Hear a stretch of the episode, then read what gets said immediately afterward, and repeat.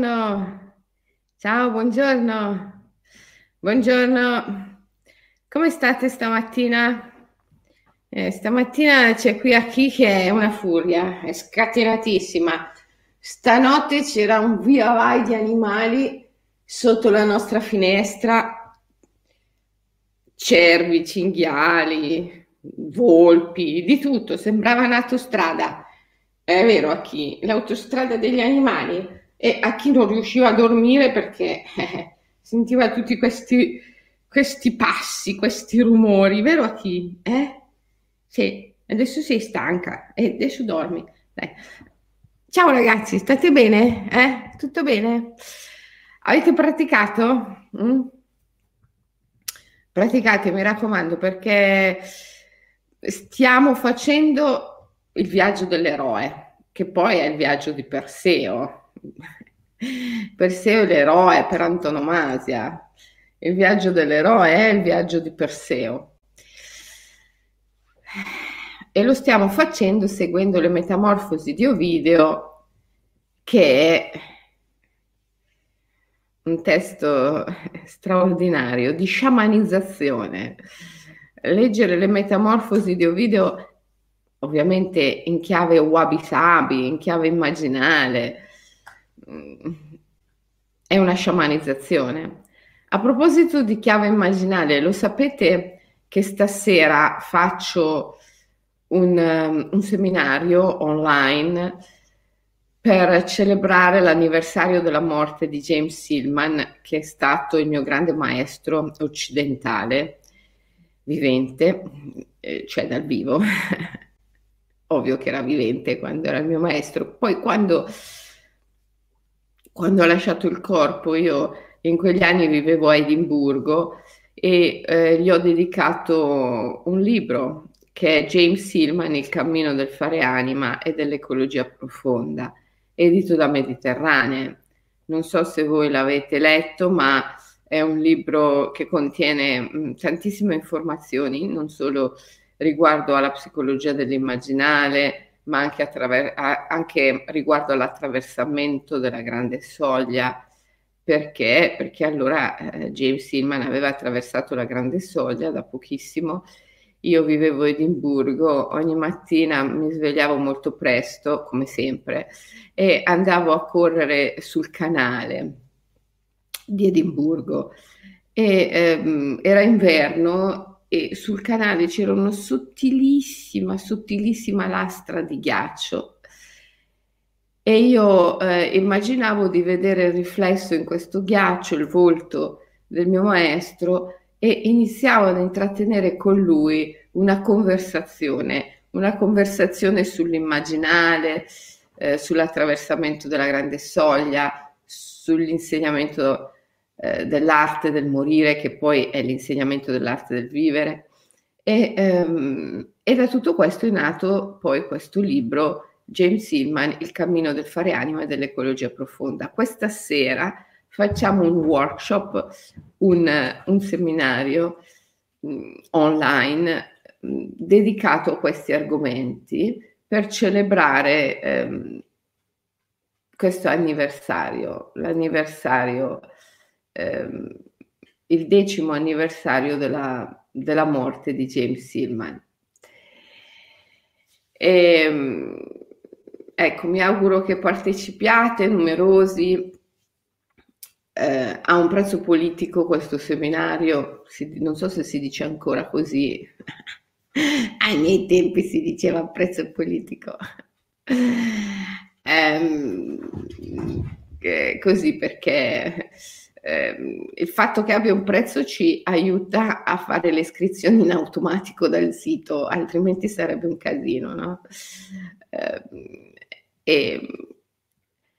E quindi facilita tutto il processo, però facilita anche la vostra partecipazione. Mi auguro che partecipiate numerosi, perché così il 10° anniversario della morte di Hillman per noi immaginalisti è sicuramente una data che ha la sua importanza. Bene, torniamo a Perseo, il grande eroe.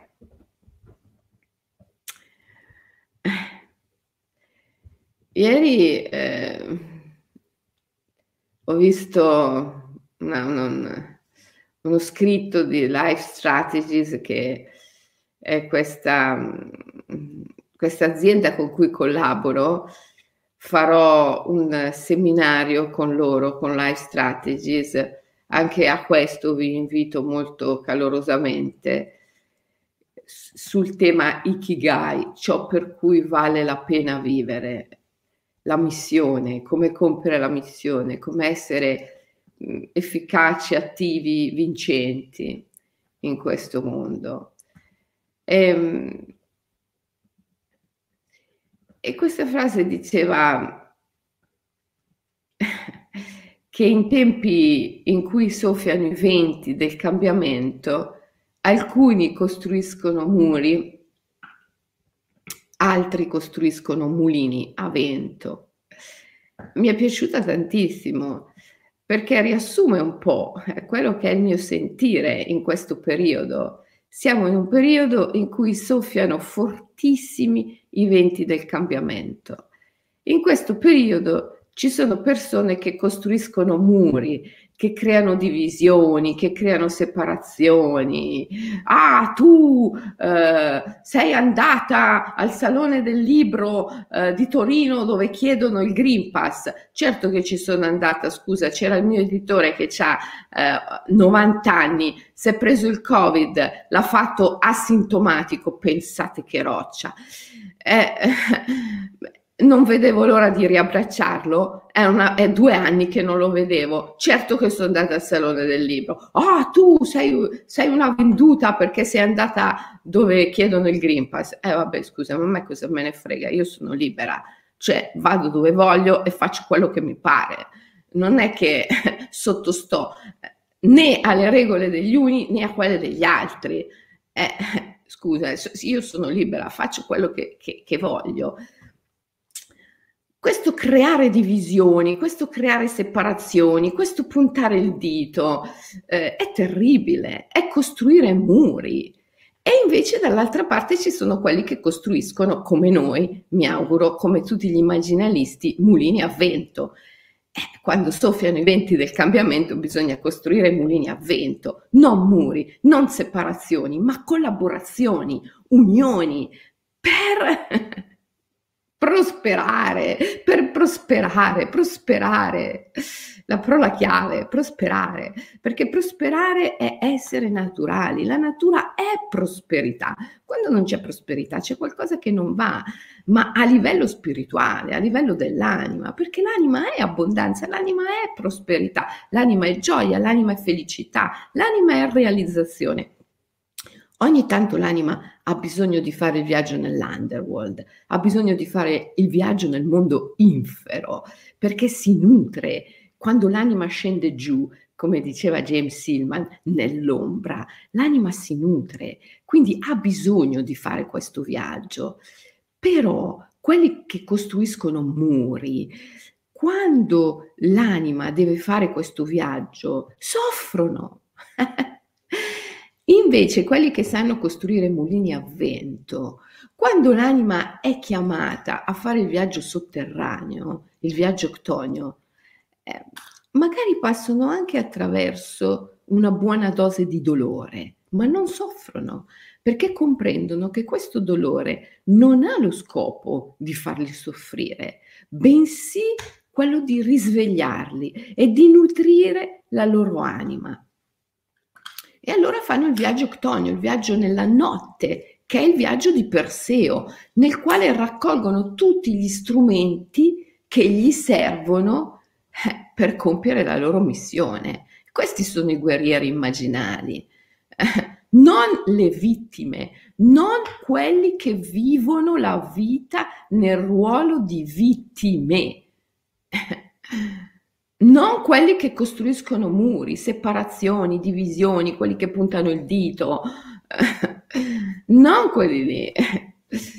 Ma io mi auguro dal profondo del cuore che anche quelli lì, facendo il loro bel viaggio ctonio, come tutti, perché è solo attraverso il viaggio nell'underworld, è solo attraverso il viaggio sotterraneo che veramente si può comprendere e aprirsi, allora io mi auguro che anche loro, facendo questo meraviglioso viaggio sotterraneo, poi si aprano e riescano a non costruire più muri, a non creare più divisioni, a non sparare più giudizi campati per aria e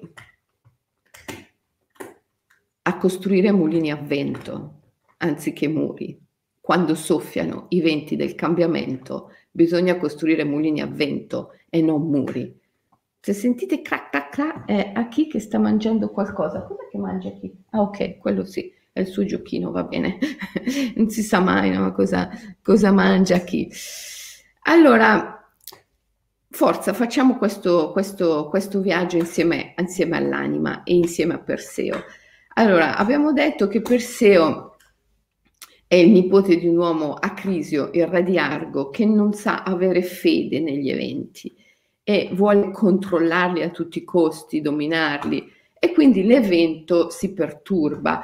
Quando tu prendi l'evento e lo metti nella gabbia del giudizio mentale e costruisci muri intorno, l'evento si perturba e ti rende vittima.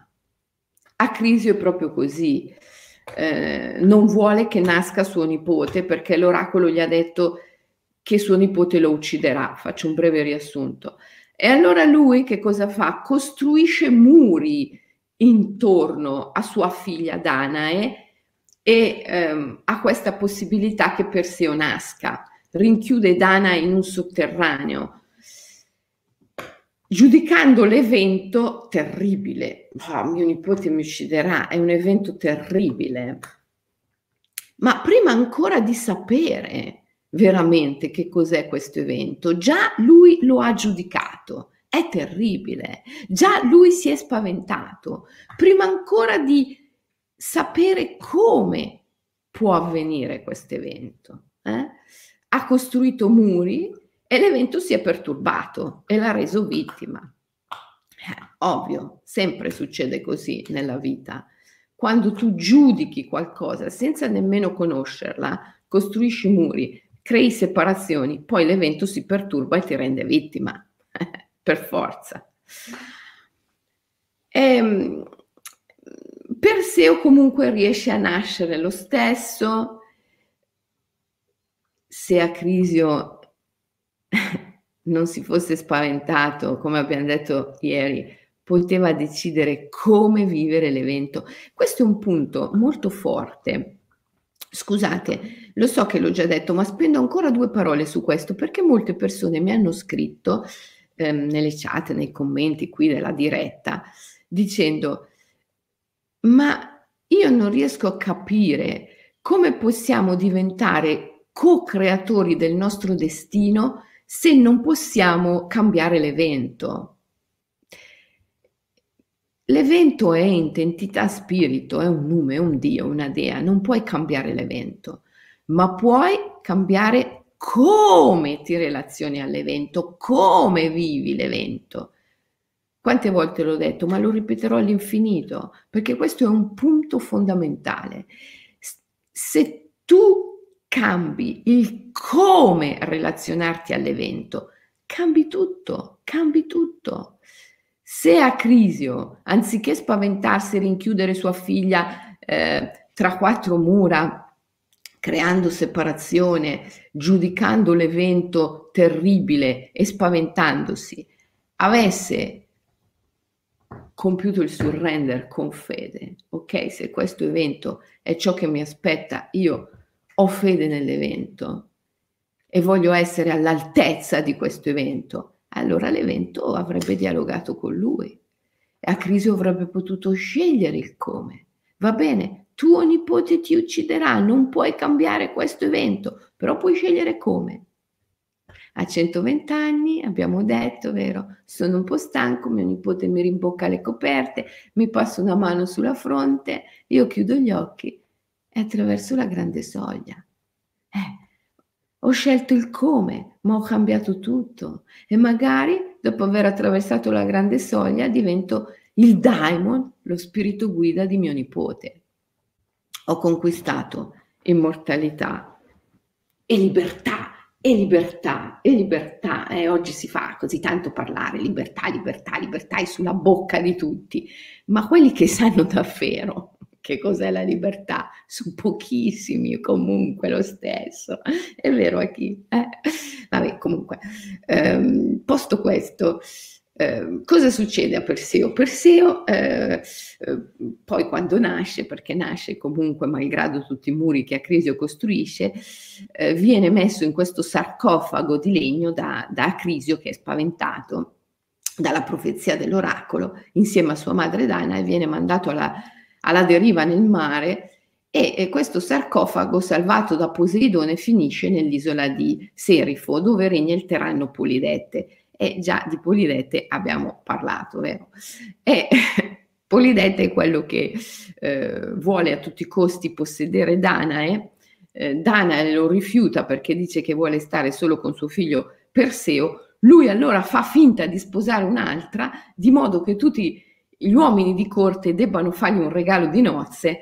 Lui chiede un cavallo come regalo di nozze, Perseo non ce l'ha, ma da grande eroe gli dice: io ti regalo qualsiasi cosa purché tu lasci in pace mia madre. Il tiranno gli chiede la testa di Medusa, così pensa che Perseo morirà nel tentativo di prendere la testa di Medusa, perché Medusa ti pietrificava al solo guardarla, e lui potrà prendersi la madre tranquillamente. La prima cosa che Perseo fa, abbiamo visto ieri, si addormenta, subito dopo aver accettato di tagliare la testa a Medusa, non sapendo assolutamente niente, nemmeno dove Medusa si trovi, si addormenta, cioè lascia il controllo, si abbandona. E nel sonno gli dei lo aiutano, proprio perché lui si affida, si consegna. Atena gli regala il famoso specchio, che è il simbolo della metafora narrativa, ed Hermes il falcetto adamantino, con quale lui taglierà la testa di Medusa, guardandola nello specchio, perché appunto Medusa ti pietrificava al solo guardarla, e quindi Perseo, per tagliarle la testa, deve guardarla nello specchio, che è, come ci dice Italo Calvino in una lezione americana, il simbolo della metafora narrativa, il simbolo della metafora narrativa. Lo sciamano è un narratore, un narratore. Altro giudizio campato per aria che mi rivolgono persone che non sanno assolutamente che cos'è lo sciamanismo, perché il punto è che prima di parlare, prima di giudicare, bisognerebbe conoscere. Se tu non conosci, la cosa più saggia che puoi fare è stare zitto. Ma figurati, se ne parli troppo, bla bla bla bla, sempre parli. Ma questo fa lo sciamano. Fondamentalmente lo sciamano usa la voce come Orfeo, il canto, la narrazione.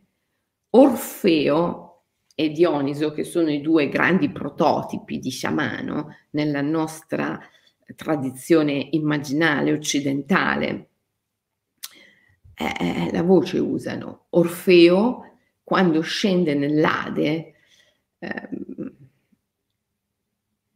Ovidio ci racconta nelle Metamorfosi, non ci siamo ancora arrivati, ma ci arriveremo.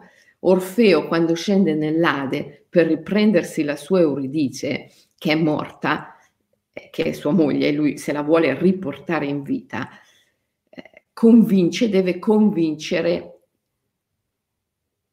Ade e Persefone, il re e la regina dell'infero, a ridargli Euridice. E lì manifesta tutta la sua grande arte sciamanica, che sta nella parola, nel verbo, nel nome, che è nume, che è spirito. Orfeo parla con Ade e con Persefone, il re e la regina dell'infero, e li convince a dargli Euridice. così che lui possa riportarla in vita. Pensate che cosa può fare uno sciamano con la voce, con la parola. Il processo della sciamanizzazione è questo, è racconto, è narrazione. Gli sciamani di qualsiasi tradizione del mondo usano la narrazione per sciamanizzare e il mito. Non esiste sciamano vero, autentico. Chiaro che poi il mondo oggi è pieno di sciamani di plastica, ma quelli sono un'altra cosa. Ma non esiste sciamano autentico in questo mondo che non usi il mito come strumento della sciamanizzazione. Ovviamente ogni sciamano fa riferimento al mito della propria tradizione. Gli sciamani siberiani, mongoli, tibetani, himalayani, insomma tutti gli sciamani di derivazione turco-mongola utilizzano il mito legato al ciclo epico del re Gesar. Noi siamo occidentali, utilizziamo la tradizione immaginaria occidentale, però la narrazione e il mito sono fondamentali al fine della sciamanizzazione e io affermo e riconfermo e riconfermerò sempre che queste nostre dirette delle 7 della mattina sono delle vere e proprie sciamanizzazioni, sono dei processi di sciamanizzazione. Orfeo usa lo specchio, che è il simbolo della metafora narrativa, cioè della sciamanizzazione, per compiere la sua opera. Senza lo specchio non ce l'avrebbe fatta mai. È l'elemento fondamentale. Però non gli basta lo specchio, il falcetto adamantino, ha bisogno anche di altri strumenti, ha bisogno di un'anima potente, un'anima piena di idee, di ispirazione, di forze, di energie. E dove va Orfeo a nutrire l'anima? Dove va a fare il soul retrieval, il recupero dell'anima, la reintegrazione dell'anima nella notte, nei regni della notte?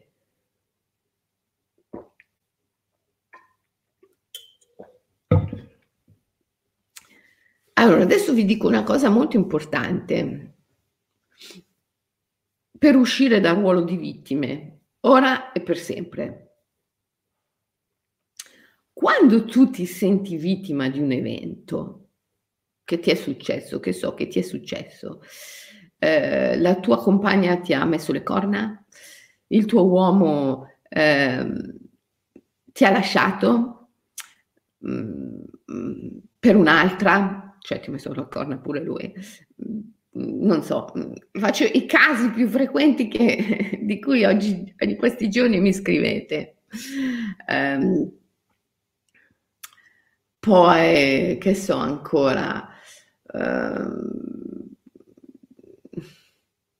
hai perso il lavoro, oggi questo molto frequente, hai perso il lavoro, sei a casa senza stipendio, frequentissimo questo oggi, bravi, sei a casa, bravo, cioè,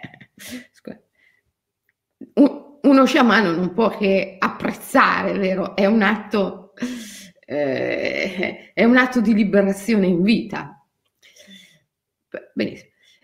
Però questi eventi che ti sono accaduti, che ti stanno accadendo, ti fanno soffrire. Prendiamo un evento neutro. La tua relazione affettiva è finita, è terminata, per una ragione o per l'altra. E quindi lei ti manca tantissimo. Questa mancanza è addirittura una sofferenza fisica.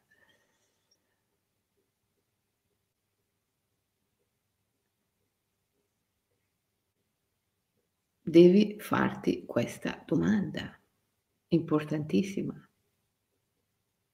Viene prima la necessità della tua anima di fare il viaggio nella notte per nutrirsi e prendere gli strumenti che le servono, o viene prima l'evento, cioè la relazione che finisce. James Hillman, visto che oggi è l'anniversario della sua morte, voglio citare le sue parole. James Hillman diceva: l'anima viene sempre per prima. L'anima viene per prima. È in virtù del fatto che la tua anima ha necessità di fare il viaggio nell'underworld, il viaggio infero, il viaggio nella notte, di nutrirsi, di reintegrarsi, di recuperare se stessa, i propri frammenti, che l'evento si disegna, l'evento che è immagine, che è sogno, accade. Quindi non è assolutamente vero che tu hai incontrato l'uomo, la donna sbagliata, che la relazione è finita e che per conseguenza stai soffrendo e la tua anima sta facendo il viaggio nella notte. Non è così. Se te la racconti così, sarai sempre vittima, e finché ti racconterai le cose così, sarai sempre vittima, sempre vittima. Devi cambiare la narrazione, e questa è l'operazione sciamanica. E devi incominciare a dirti: in virtù del fatto che la mia anima ha bisogno di fare il viaggio nella notte, per conseguenza io mi sono messa con quell'uomo, io mi sono messo con quella donna che non era l'uomo o la donna sbagliato. Erano l'uomo e la donna sbagliato dalla prospettiva della mia mente, del mio io, ma dalla prospettiva del mio sé e della mia anima erano proprio l'uomo e la donna giusti. Perché? Perché attraverso di lui, di lei, io ho potuto vivere la fine della relazione, e per conseguenza la mia anima può fare ora il viaggio nell'underworld. Allora, se tu riesci a dirti, a narrarti le cose in questo modo, cambia tutto, cambia tutto. Innanzitutto il dolore che provi, la notte che vivi, non ti fa soffrire, ma è quella dolce tristezza di cui parlo nei miei ultimi libri, Wabi-sabi e I guerrieri immaginari. È quella dolce tristezza che è fondamentale all'anima.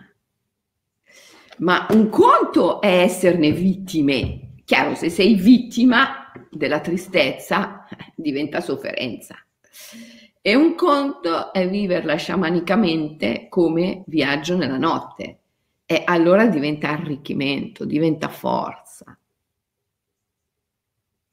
Oggi queste sono proprio le cose da sapere e da fare, perché quando i venti del cambiamento soffiano molto forte, come in questo periodo, è chiaro che tanti soffrono di più, sono quelli che costruiscono i muri, quelli che creano divisioni, separazioni, quelli che giudicano l'evento prima ancora di conoscerlo. Ma altri, quelli che sanno costruire i mulini a vento in mezzo ai venti del cambiamento, anziché erigere muri, creano mulini a vento, questi ragazzi prosperano. Certo, sì, è vero, faranno anche il viaggio nell'underworld, ci sarà quel momento, quei giorni, quelle settimane, quei mesi in cui ti dici: oddio, sono a casa senza lavoro, senza stipendio, ti devi fare il tuo viaggio nella notte. Ma se non ne sei vittima, vedrai che da questo viaggio acquisirai forze, energie per rinascere, e ti ritroverai con tanti bellissimi mulini a vento che producono abbondanza. Quindi la chiave, la differenza, che cosa la fa? La fa la fede, la capacità di avere fede nell'evento. Se questo evento mi accade ora, io voglio esserne all'altezza e non esserne vittima. Accidenti.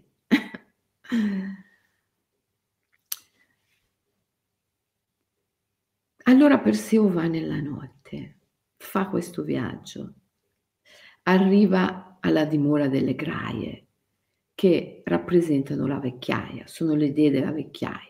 Hanno un solo occhio, un solo dente e se lo passano tra loro. Orfeo glielo ruba e gli dice: io ve lo restituisco solo se voi mi dite dove stanno le ninfe dello Stige. Lo Stige è il fiume infernale, no? È la grande soglia. Perseo non sa dov'è la grande soglia. È lì che stanno... Cioè, ragazzi, Ovidio è immenso. Ovidio nelle Metamorfosi ci svela tutti i segreti dell'arte sciamanica, tutte le chiavi del processo di sciamanizzazione sono nelle Metamorfosi. È un libro straordinario. Perseo, per prendersi gli strumenti che gli servono alla sua impresa, deve arrivare allo Stige e non sa dov'è lo Stige. Questo l'abbiamo già visto ieri. Perseo sa di non sapere. Prima cosa. Seconda cosa, lo Stige. Lo Stige è la grande soglia. È l'immaginale, direbbe Hillman. L'immaginale è proprio la grande terra di mezzo, è la zona di confine tra il conscio e l'inconscio, tra il visibile e l'invisibile, tra la vita e la morte. È lì, nell'immaginale, nella grande terra di mezzo, Shambhala, Shangri-La, la grande terra dei Buddha, del presente, del passato, del futuro. È lì. In questa soglia liminale che nascono tutte le immagini che diventano eventi, accadimenti. Se tu sei capace di arrivare lì, allo Stige, alla grande soglia, nell'immaginale, sei il mago, sei lo sciamano, perché lì tu puoi essere il co-creatore degli eventi, insieme alla divinità, insieme agli dei, che sono eidola, che sono immagini, che sono eventi, appunto, come il nostro immaginario Acrisio, cioè quell'Acrisio che non è stato, quello che anziché subire l'evento quando l'oracolo gli ha detto guarda che tuo nipote ti ucciderà, invece di farsela sotto e di cercare di controllare l'evento rinchiudendo sua figlia Danae tra quattro mura, quello che invece di fare ciò avrebbe detto Emao, meraviglia, ok, se questo è l'evento che mi deve accadere, voglio esserne all'altezza. L'evento allora gli avrebbe sorriso e insieme all'evento avrebbe stabilito tutto. Va bene, ok, tuo nipote ti ucciderà, questo non si può cambiare. Ma come? Questo cambia tutto. 120 anni, mio nipote mi accarezza la fronte, io chiudo gli occhi, attraverso la grande soglia e divento daimon di mio nipote, spirito guida di mio nipote. Questo cambia tutto, cambia tutto. Ti porta all'immortalità, tuo nipote ti ucciderà, diventa tuo nipote, ti aiuterà a conquistare l'immortalità. Eppure è sempre lo stesso evento. È magia, è sempre lo stesso evento, ma da come lo vivi cambia tutto, assolutamente. Quindi il mago, lo sciamano, è colui che arriva lì, allo Stige, al fiume infernale, che poi è l'immaginale, è la grande terra di confine, la grande soglia, e lì è il co-creatore degli eventi insieme alla divinità, perché lui insieme alla divinità può decidere il come vivere il destino, che è ananche necessità, per cui non può essere cambiato, ma cambiando il come cambia tutto.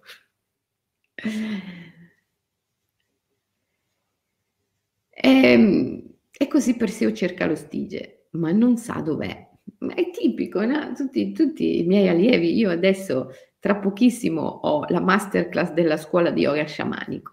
I miei allievi di yoga sciamanico, la prima cosa che mi chiedono è dov'è? Cioè, ragazzi, dobbiamo fare il viaggio nell'infero, ok? Scusa Selene, dov'è l'infero? Uguale Perseo, è la stessa cosa, no? Lui non lo sa dov'è, però sa che la direzione è quella lì, la notte. Devi entrare nella tua dolce tristezza, devi andare là in quella direzione dalla quale tutti i babbani, gergo di Harry Potter, il babbano è colui che non solo non è mago, sciamano, ma neppure crede all'esistenza della magia. Tu devi andare là, in quella direzione dalla quale tutti i babbani vogliono fuggire, cioè dentro la tua dolce tristezza, il tuo senso di mancanza, perché la tua relazione è finita, per esempio. Devi andare lì, proprio dentro lì. Quella è la notte. Perseo sa qual è la direzione. Raggiunge le graie, il simbolo della vecchiaia. Ma che cos'è che fa più tristezza all'uomo dell'impermanenza, dell'evanescenza, del trascorrere del tempo, della vecchiaia? Sono proprio loro, le tre graie, quelle con cui Perseo deve dialogare. Cioè, ma tu ti rendi conto che noi viviamo in una società totalmente desacralizzata? Allora io mi auguro che questi venti del cambiamento che oggi stanno soffiando forte riescano a condurre alcuni a una vera libertà, a un vero cambiamento, che è un recupero integrale e profondo del senso del sacro, perché questa è la libertà. Il ritrovamento del senso del sacro.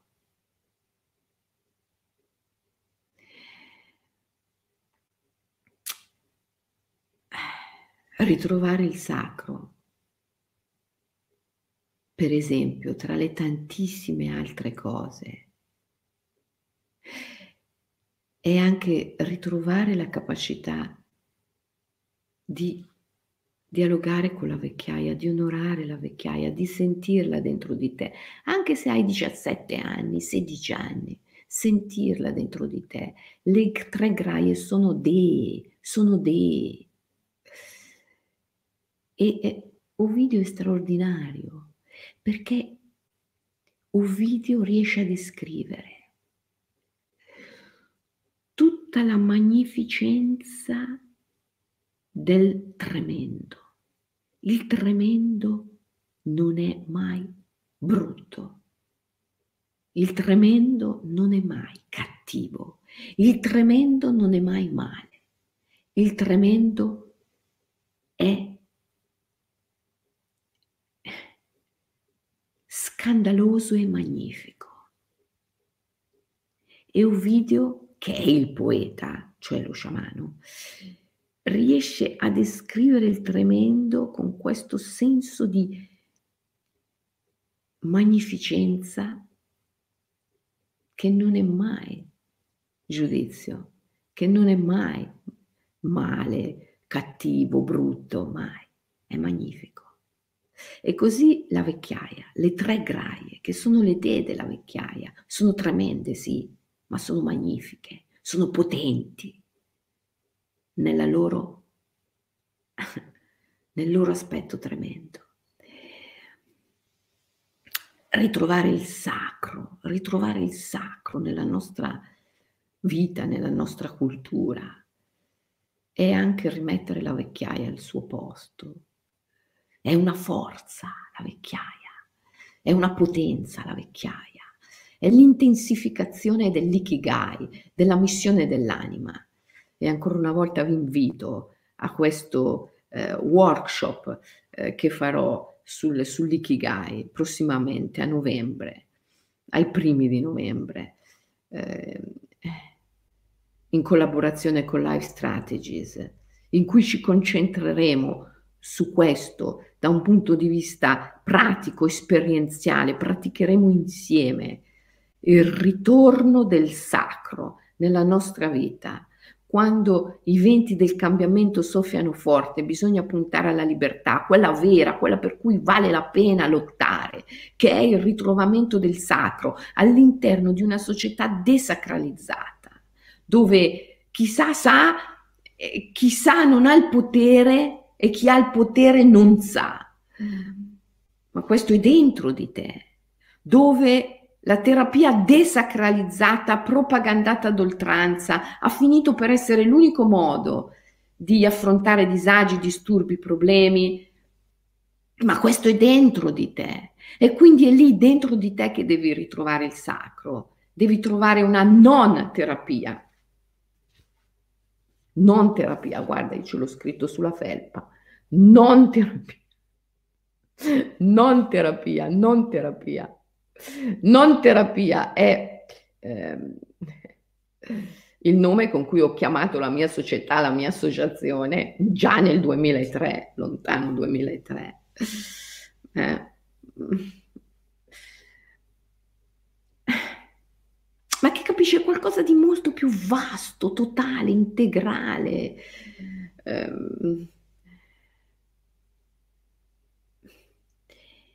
E ritrovare il sacro oggi è anche ritrovare il valore della vecchiaia, che è già dentro di te, anche se hai 16 anni, è già lì con te, ed è una potenza, è conoscenza.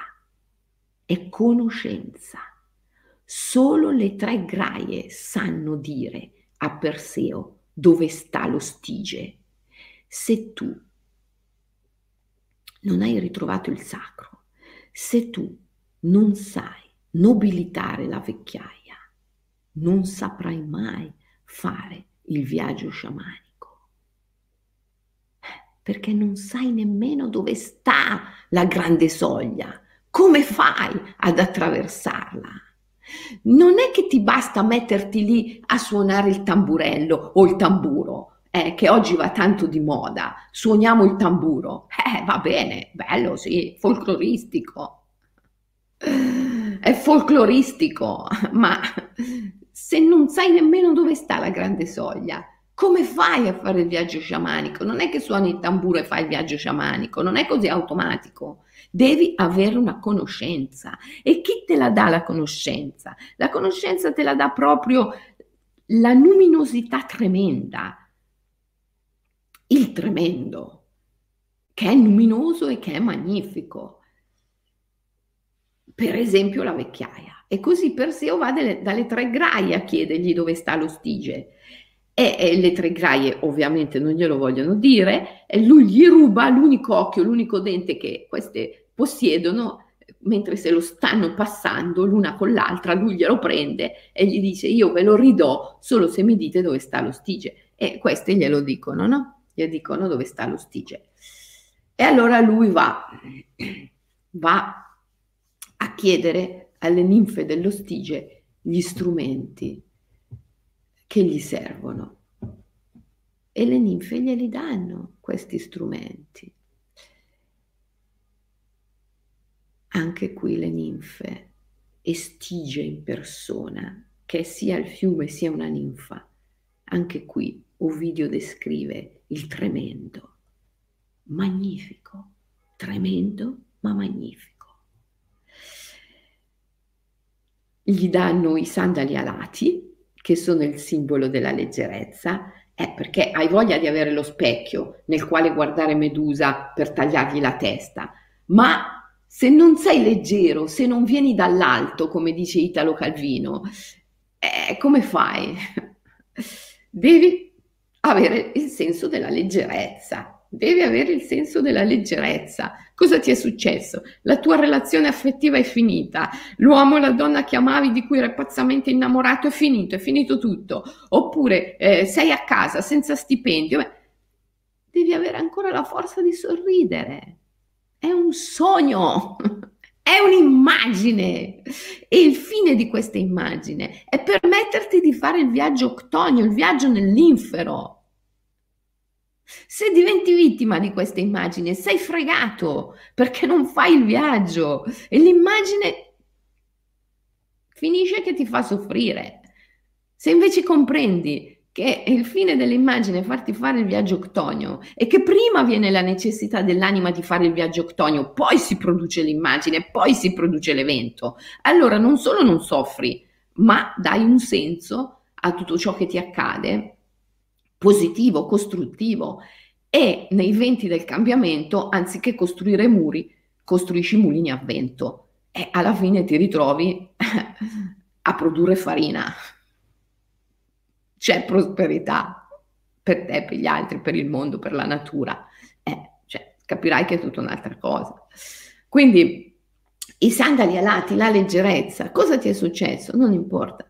Abbia ancora una volta la forza di sorridere, la leggerezza. La leggerezza non sta accadendo davvero, è un sogno, è un'immagine. Sto sognando, sto sognando, sto sognando. La leggerezza, la capacità di deletteralizzare, direbbe Hillman, la capacità di deletteralizzare, di smaterializzare e di depersonalizzare l'esperienza. Questa è la leggerezza, ok? I sandali alati gli danno, e poi gli danno il sacco e il mantello dell'invisibilità. Su questo abbiamo già lavorato ieri. Perseo è il bambino rifiutato, nessuno lo vuole, suo nonno non lo vuole, lo butta nel mare, e lui trasforma questo nel potere dell'invisibilità. È straordinario, abbiamo lavorato ieri su questo, e spero che tu poi hai praticato, tu abbia praticato Omi su questo ieri. Munito di questi strumenti, l'elmo di Ade che dà l'invisibilità, o in alcune versioni è un mantello, in altri è l'elmo, il sacco dell'invisibilità nel quale metterà la testa di Medusa dopo che l'ha tagliata, e i sandali alati, simbolo della leggerezza, lui va dove c'è Medusa. Medusa è la guardiana dell'infero, era una ninfa bellissima, bellissima, ma è stata violentata da Poseidone nel tempio di Atena, e Atena allora l'ha trasformata nella guardiana dell'underworld, in Medusa.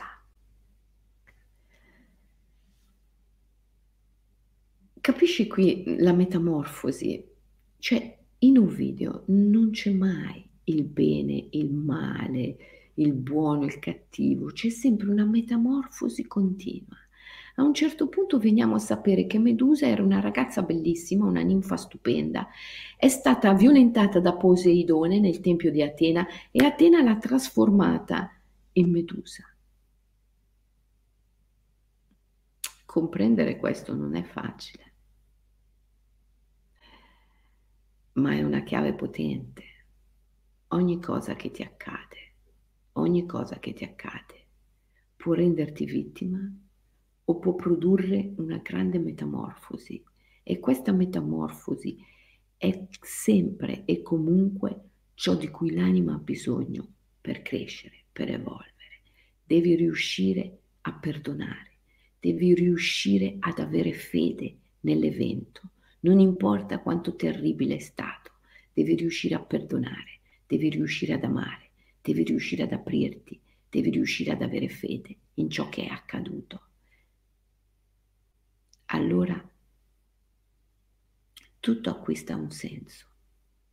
Oggi voglio che lavoriate proprio su questo, la metamorfosi della ninfa bellissima in Medusa. Medusa è pure bellissima, però è tremenda, è tremenda, perché è la guardiana di Persefone, è la bodyguard della regina dell'infero. I suoi capelli sono serpenti. Perseo non sa come distinguere Medusa dalle altre gorgoni. Le gorgoni, le guardiane dell'infero, sono tre. Due sono immortali e una sola, Medusa, è mortale. E Atena gli dice: la distingui perché i suoi capelli sono serpenti. I serpenti sono il simbolo della forza. Anche i capelli di Shiva sono serpenti, anche Shiva ha serpenti al posto dei capelli.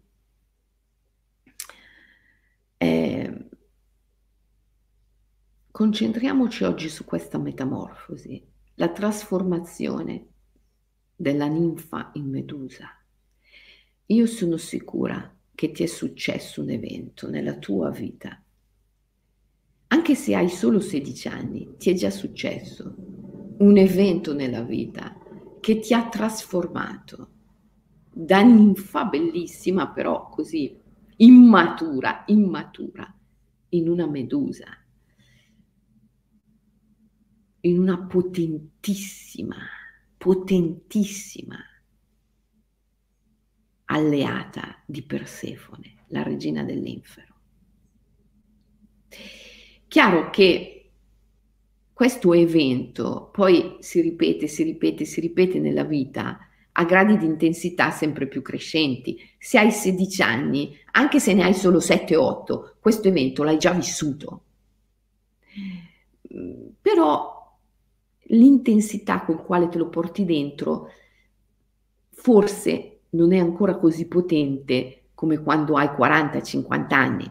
Allora l'evento si è ripetuto e quindi ha un'intensità più forte, ok? Però io sono sicura che ciascuno di voi si porta dentro questo evento, l'evento della metamorfosi, da ragazzino, ragazzina, bello, ma privo di potere, a Medusa.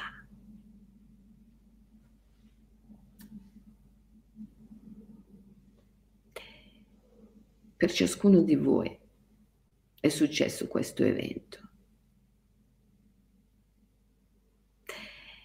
Io vorrei che oggi, nell'OMI di oggi, One Minute Immersion, voi chiedeste alle graie, alla vecchiaia, la vostra stessa evanescenza, l'impermanenza. Qual è questo evento? Ok? Mettetevi lì per un minuto, chiudete gli occhi. Contattate la vostra evanescenza, la vostra impermanenza, sono le tre graie, ok? E chiedetegli: mostrami l'evento della mia metamorfosi. E vedrete che le tre graie vi mostrano un evento che anche in forme diverse, magari si è ripetuto più volte nel corso della vostra vita, dipende quanti anni avete, ok? Questo evento è un evento che quando non eravate preparati vi ha fatto soffrire, ma che adesso voi dovete essere capaci di vivere come la grande trasmutazione alchemica, la trasformazione in Medusa, ok? E dovete proprio sentire questa trasformazione dentro di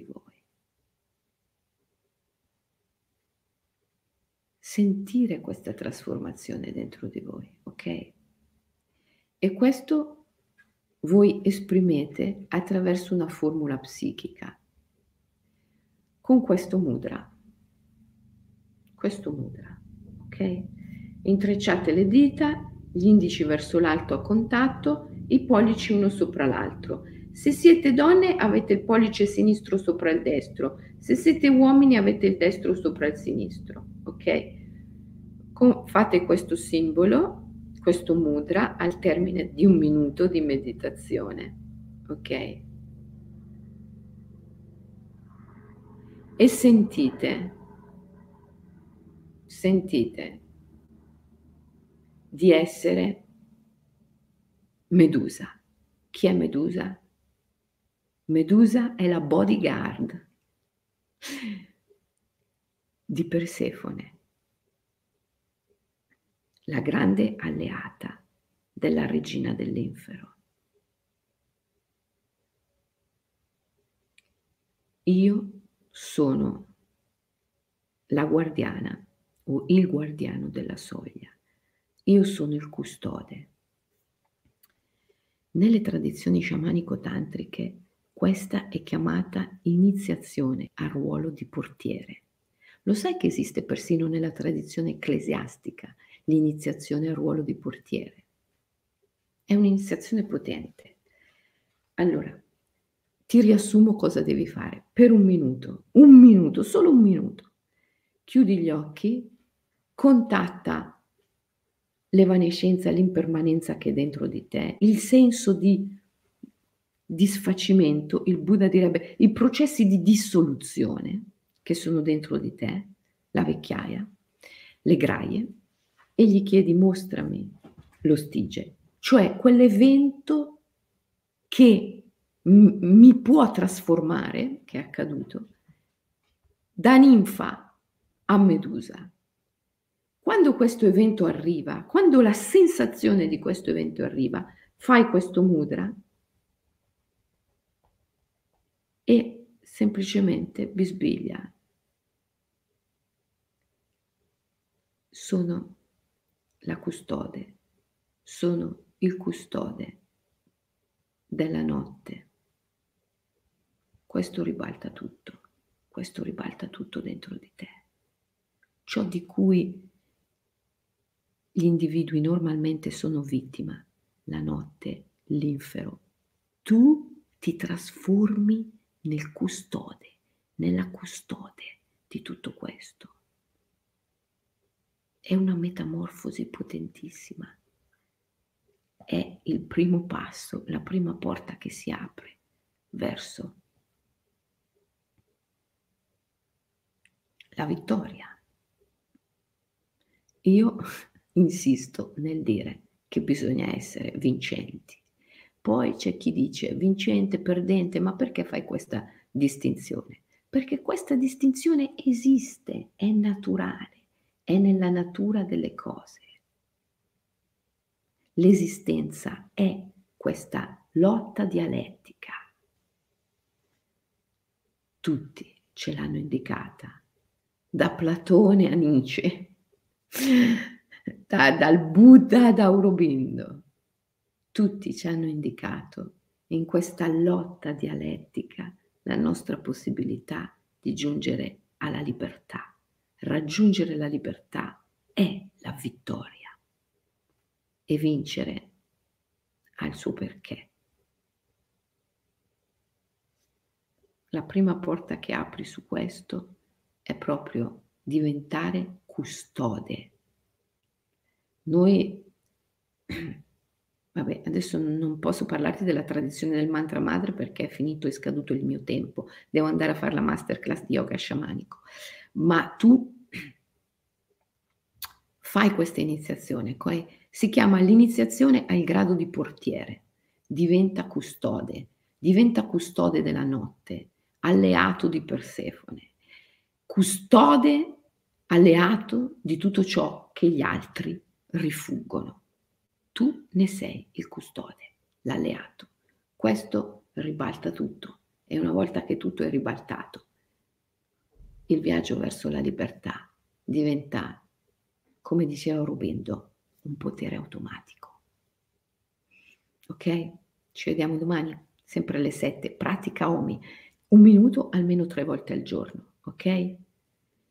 Contatta la tua evanescenza, i processi di dissoluzione che sono dentro di te. Chiedigli: mostrami dov'è lo Stige. È un evento che ti è accaduto magari più volte. Appena lo trovi, fai il mudra e bisbiglia: sono il custode, la custode della notte. Prendi un profondo respiro e il tuo omi è fatto. Almeno 3 volte in diversi momenti della giornata, ok? È un messaggio profondo che dai alla tua psiche di ribaltamento. È un messaggio profondo che dai alla tua psiche di risveglio. È un messaggio profondo che dai alla tua psiche di vera ribellione. A domani. Ciao.